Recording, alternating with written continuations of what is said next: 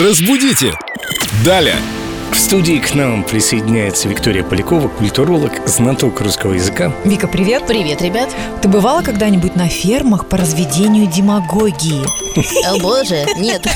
Ну, где-то же разводят демагогию. Откуда пришло это выражение? Что оно означает? Разводить демагогию. В такой формулировке кажется, что это какое-то растение, которое разводят, оно цветет, дает какие-то плоды. Ну, по сути же, это что-то лживое, напрасные обещания какие-то. Да, да, совершенно верно. Пошло оно от э, древнегреческого демагога, то есть вождь народа. И, собственно говоря, демагогия – это такой набор ораторских средств, чтобы народ перевести на свою сторону, чтобы убедить их в своей точке зрения. Поэтому, когда говорят «разводят демагогию», это значит Это значит, запутывают простых людей, которые ничего не понимают, о чем им говорят. Ну, смотрите, как здорово, немножко подучили греческий, узнали новое греческое слово – демагогия. И смысл выражения «разводить демагогию». Спасибо, Вика. «да, спасибо вам и до новых встреч».